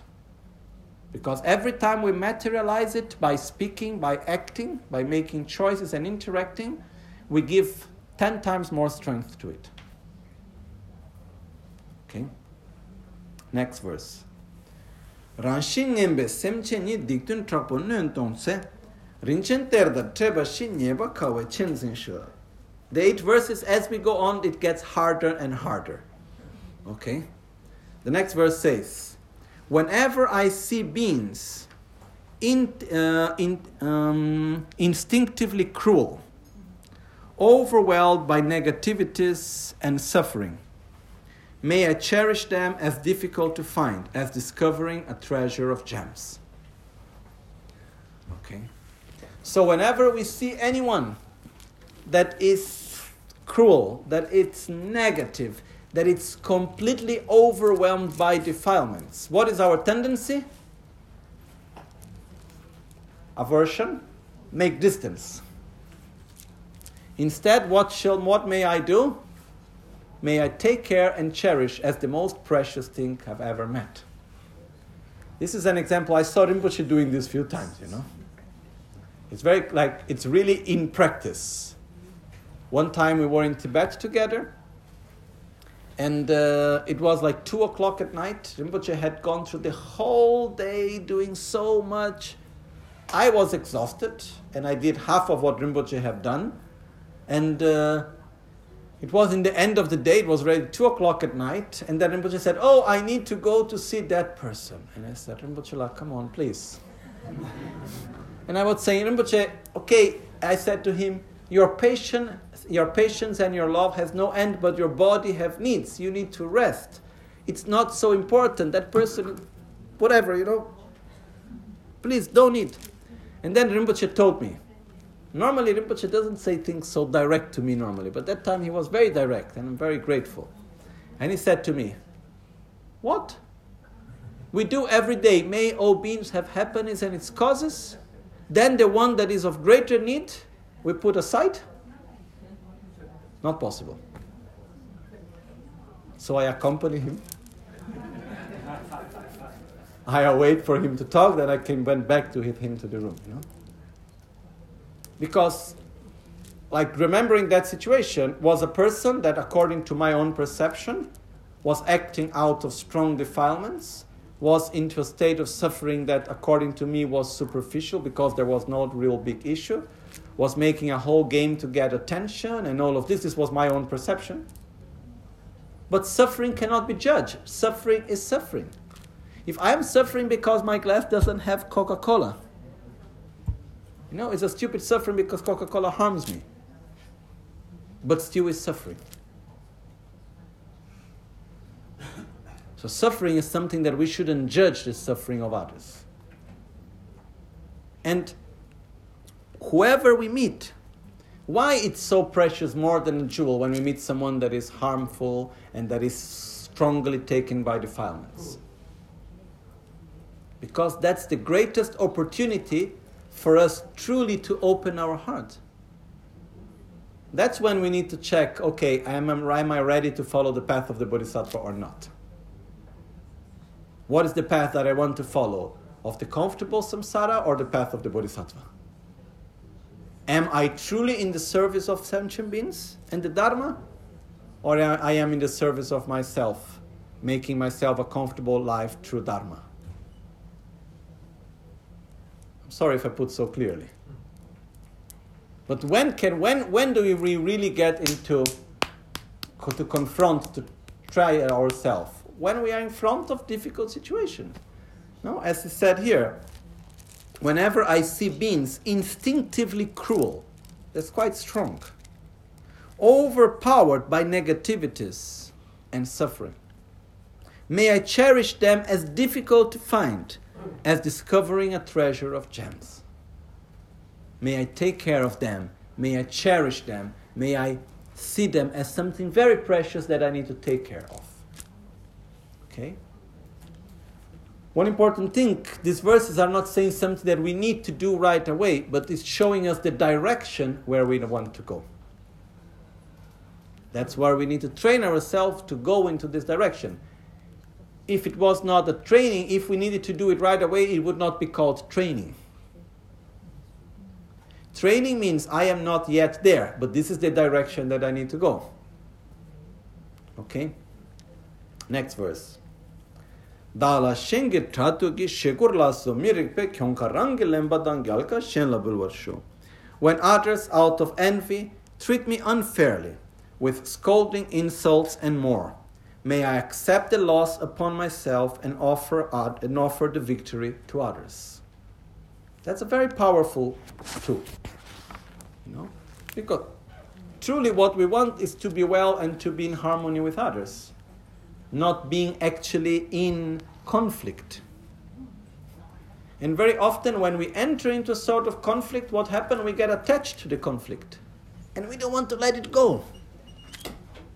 And what we want is to be peaceful and to move on and to take care. So, very often, you know, when, we are truly able to not be attached to the victory, where the point is having victory over our own selfishness and not having victory over the other. Then we can, it actually brings a very deep liberation.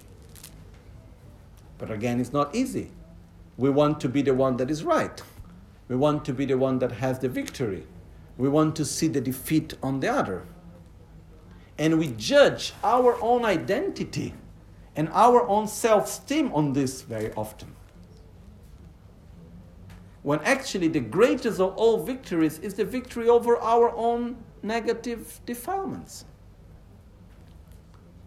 So, in the moment that we are able just to say, okay, you know, I don't need to go into this, I'm, I am not going to be attached to being the one that has the victory. I will put my energy in whatever way it is of greater benefit. Again, imagine that we are having a bad, strong discussion with someone, or there is someone that is treating us out of envy, with aggression and insults, and so on and so on. And then remember ourselves I am on his service. What can I do in the best way to be of benefit? What is the best way of acting that will bring greater benefit to all, to the other, to myself, to everyone. And very often, it's not being attached to having the victory and to stay in the conflict. And it's very interesting because when we are able truly to offer the victory, we somehow disarm the other. It's like if conflict, it's like fire that needs a fuel. And when we stop giving the fuel, it somehow ends. It's like if there is a fire coming, and instead of going against with water or whatever, what we do, we just take away the fuel for that fire. And then it will naturally fade away. And it's very interesting to see when there is someone coming with a strong aggression and so and so on, and we are able truly to offer the victory and to put ourselves in the service with love, with respect, but keeping our position clear. Then somehow the conflict is not able to sustain by itself. After some time, it just goes away. I remember one time one person came to me very angry and came confronting me, looking in my eyes and talking very strongly. No? Was a big man and then uh, came and then i just remember looking in his eyes and i was so certain about my own way and what was doing and i remember not entering into that. Not wanting not entering into the conflict and just remaining in the position and being kind and at the same time strong not getting and then i remember the feeling of seeing this person completely like falling up, apart on pieces and and then after that, that whole conflict energy was completely gone. So when we are able actually just to be there with kindness and we don't enter into the conflict, it's not easy to do it. But when we do it's so powerful. But we don't do it because it's powerful. We do because it's the best way for us to train ourselves in the correct path. But this is something that Um, Geshe Langri Tangpa is bringing us here. Okay? Kan la dagi penta ba rewa chewa kan shigi shindu miring nue chena shenyen damba sho. Even if someone whom I have helped and from whom I harbor great expectations were to harm me completely unfairly, may I view him or her as a hollowed teacher. It's getting more difficult. Okay? Why it's my teacher? Because it's showing myself my own expectation. It's showing myself my attachment to how I want things to be, how I want others to be, because it's showing myself my own selfishness. And that's where I need to train myself into these most difficult situations. Dorna ngo dan gyubai pende manang kuin labu mi nöba dungal kuin sawa da sawa dala lembar sho. In short, may I offer to all my madras, to all sentient beings, both actually and indirectly, whatever will benefit and bring them joy. So I offer, I dedicate, may I put myself in the service of all sentient beings, whatever will bring them joy and benefit, I offer to all. And may I hiddenly accept on myself all my mother's troubles and woes. Okay? Which doesn't mean I want to take upon myself the suffering of others. Because even if you want it so much, it is not possible. If anyone was able to take upon oneself the suffering of others, the Buddhas would have already done it, you know? And it would be much more easy. We would just put ourselves online and say, please take my suffering. Oh, thank you. And we move on. But that's not possible. If not even a Buddha can take the suffering and defilements away from someone, how can we do it, you know? The problem is that we are in a position here in which we put ourselves in the service of sentient beings and which we say, I want to give you the best, and it doesn't matter how difficult it may be, it doesn't matter what I need to go through, I will offer you the best, and I'm happy to suffer. And whatever suffering you have, I wish I could take upon myself, even though it's not truly possible. So, this is when it enters, this verse brings the whole practice of Tonglen, which we will not go right now through it. Okay? But it's again this position of I am in the service of others. So please, may I be able to offer anything the best I have to offer to you. And the last verse says, Teda kungan chögegi tokpetima mabakshin chogun gyumar shebelo sheme chingwa sho. Through a mind untarnished by stains of conceptions concerning the eight passing things, the eight mundane dharmas, throughout all of this, and that knows all phenomena as illusions, may I break free from my bondage without any clinging. May I break free from samsara without attachment to samsara. Because we are attached to samsara, we are attached to our identity in many ways. So, the main point here, which I will just go through very briefly, is that whatever I'm doing in this whole path, this whole process of training myself and going through daily, may I be able to do it in a pure way without allowing my practice and my path to be polluted by the eight mundane dharmas. Which is, in essence, means what I do in my path, may it not be polluted by the attachment to recognition, by the attachment to power, by the attachment to material gain by the attachment to physical pleasure. This is the main thing. Because at one point, if I start to see that what I am doing in my practice, it is actually, I do it, yes, there is a good motivation, but there is attachment to power, there is attachment to recognition, there is attachment, it's for self gratification basically.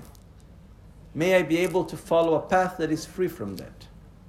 And uh, when, for example, we make the praises to Lama Tsongkhapa, Lama Tsongkhapa did so many incredible things. Like, not even possible to imagine, you know, the incredible things that Lama Tsongkhapa did. If we go through his life history, it's like mind blowing. Like the first teachings he was giving, he was three years old. You know? And then he was already talking about not being not being taken by mundane dharmas when he was three years old. When he was eight, he was doing self-initiation of Heruka. You know? And he knew all, he knew it all by heart. When he was 12, he already had learned everything about astrology and medicine and many other things. It's like, it's completely mind blowing what we see which Lama Tsongkhapa did. But when we make the conclusion of all the great actions that Lama Tsongkhapa did to rejoice from his life, what we say? We rejoice that he was able to overcome the eight mundane dharmas. That's the greatest thing. And Lama Tsongkhapa himself, he said, it's not difficult to learn how to fly. It's not difficult to be able to gain mundane realizations and to be able to stay without eating for days and months. It's not difficult to be able to have clairvoyance and be able to listen to other people's thoughts. It's not difficult to gain many of the different forms of mundane realizations. What is difficult is to develop true love and to abandon the eight mundane dharmas. So put energy in what is truly necessary. Because as Atisha said, we have too many things to learn in this world and life is short. So where do we put our energy? And uh, as we follow the path, no one is forcing us to be here in Borobudur. No one is forcing us to follow Buddhist teachings. We come from different cultures.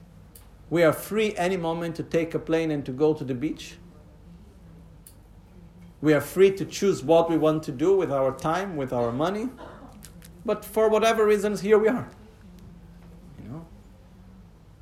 So we are not forced to do what we are doing, to follow our own path. So let's protect our path from the stains that can very easily appear. It's not because, oh, we are negative. No.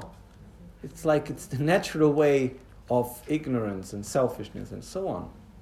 So at least we try to do the best to keep our path purely and protect it from the attachment to material things. The eight mundane dharmas are to be happy when we gain material things, to when we gain the object of desire, to be unhappy when we do not gain the object of desire.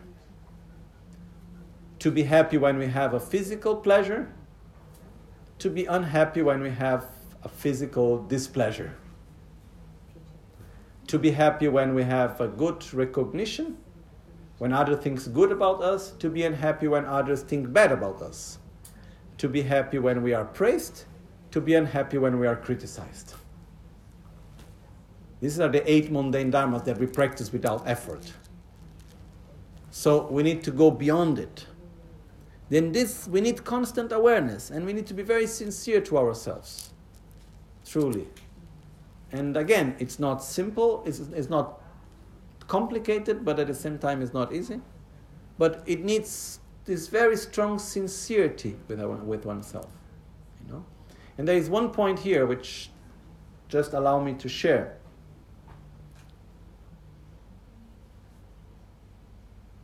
Sometimes we are confronted with our own blockages. We are confronted with our own defilements. It may be fear, it may be attachment, it may be anger, it may be any mental defilement strong, you know. And we are confronted it, and it's so clearly there, it's so strong, but it's so strong that we don't feel that we have the strength to truly overcome it. So, what we do, we create pretexts to put the blame somewhere else. And we try to constantly change the conditions and to escape from it in different ways. So may we have the strength, may we have the courage. So whenever we see that our defilements manifest, may we have the strength not to follow and let them flow. And slowly, slowly, we will give them less and less strength. May we have the clarity of our path. These eight verses that we have just gone through, which we have not even explained them really, we just went through briefly. They are not here to teach us something, but they are here to show us the path. Which is the direction that we want to go? Which is the direction that Buddha taught us, that Atisha taught us, that Lama Tsongkhapa taught us, that Lama Gangchen Rinpoche taught us, that all our lineage have been showing us. This is the direction. Then it's on ourselves to look in our daily actions which direction am I going? So we keep on. And we always bring our actions back to the same direction. Again, with affection towards ourselves and with joy. That's very important. The joy comes from the love to the Guru. The joy comes from the love to sentient beings. The joy comes from gratitude. The joy comes from every time we're able to go a little bit beyond self gratification. It gives a lot of joy. So the path is a joyful path, it's not a sad path. But this doesn't mean that it's necessarily easy. But this for eight verses, very simple, eight verses, is not something that we should keep, oh, a beautiful text. It's like the direction to follow that we should apply daily in our life. Remember it every day. Read as much as you can. Bring it back to your own consciousnesses until it's part of our life. And then gradually we are able to apply it and give time also to understand it better. Okay? So, my request to everyone is that we are here out of causes and conditions, you know, with different types of relations which means friends, family, teacher, disciple, whatever. We have many different levels, and we are here. The fact is that causes and conditions bring us here together. So I wanted to share with you something that for me it's truly important. Not giving some technical explanation, but trying truly to share what for me is most precious. And uh, the fact is that we need to make good use of it. And one important thing is that don't worry much about what you do in your life. Oh, I am a teacher. Oh, I am a photographer. Oh, I am working in the bank. Oh, I am working in whatever thing. Oh, I'm not working, whatever. Don't worry too much about what you do in your life. Worry more about how you do it. Because the whole point of making our life meaningful is not about what we do, it's about how we do and what we do it for. So don't have, don't have this thing, oh, and if, if I would be in a monastery, it would be much more easy. That's not true. Sometimes people go to monasteries and they hide behind this holy image. Sorry if I put it this way which means I don't need to deal with my own defilements because I am a monk. Because I'm already doing good enough. Just to say that practice is to be done everywhere. It doesn't matter where we go. And we have a beautiful life, and we don't need to change life. You don't need to give up your family. You don't need to change your job. You don't need to go to live somewhere else. What we need to do is to apply the teachings in our daily life. That's all. And naturally, our life will change. In the teachings of Lojong itself, it says, change your mind, but do not change your external behavior. Which means do not change on purpose the external part. You should change the inside, and then naturally the outside will change. Okay? So just to say someone may be touched by Dharma and say, oh, but now what I do with my life, I have a meaningless life, I'm doing stupid things, I know I don't have a job that is meaningful, I don't have a life that is meaningful. That's not true. Everything is meaningful as long as you make it meaningful. You can be by the side of the Guru 24 hours and still making it without meaning.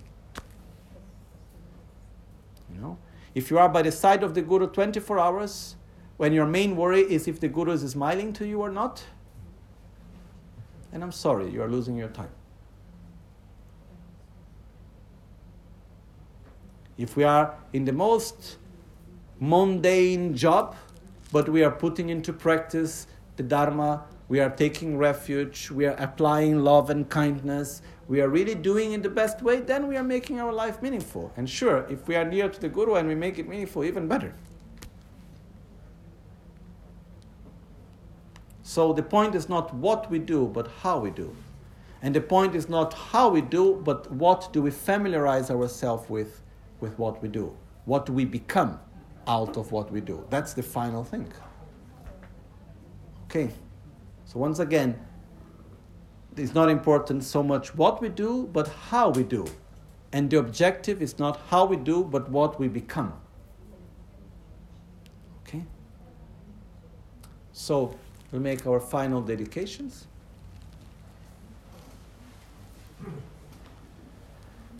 Jetsun lame kutse rapten chin nam kartin le chochur gepada losan tempe drume sasungi drove munsel taktu ne gyurchi Nimo dele tsendele, nime kuyan delekshi, ninsen takto delekpe, koncho sumki jingilo, koncho sumki ngodrupson, koncho sumki trashishu. Sashi peke chushe me dotra Rirabli shenyi de gimbadi. Sange shinto mikte ulwargi Drogo namda shingla chopa. Chetsun lame kutse rapten chi Namkara tingle chochur gepada Losan tempe drome sasungi Drove mutse taktu negyu Yedam guru ratna mandala kam niryataya Sem chus to draw Sem chus to draw Che lam to draw Lam La Parche. Mi Yomar Sho May the mind become the Dharma. May the Dharma. Become the path. May the path. Be free from interferences. May the interferences, be transformed into the path. Mimetzer ter tercen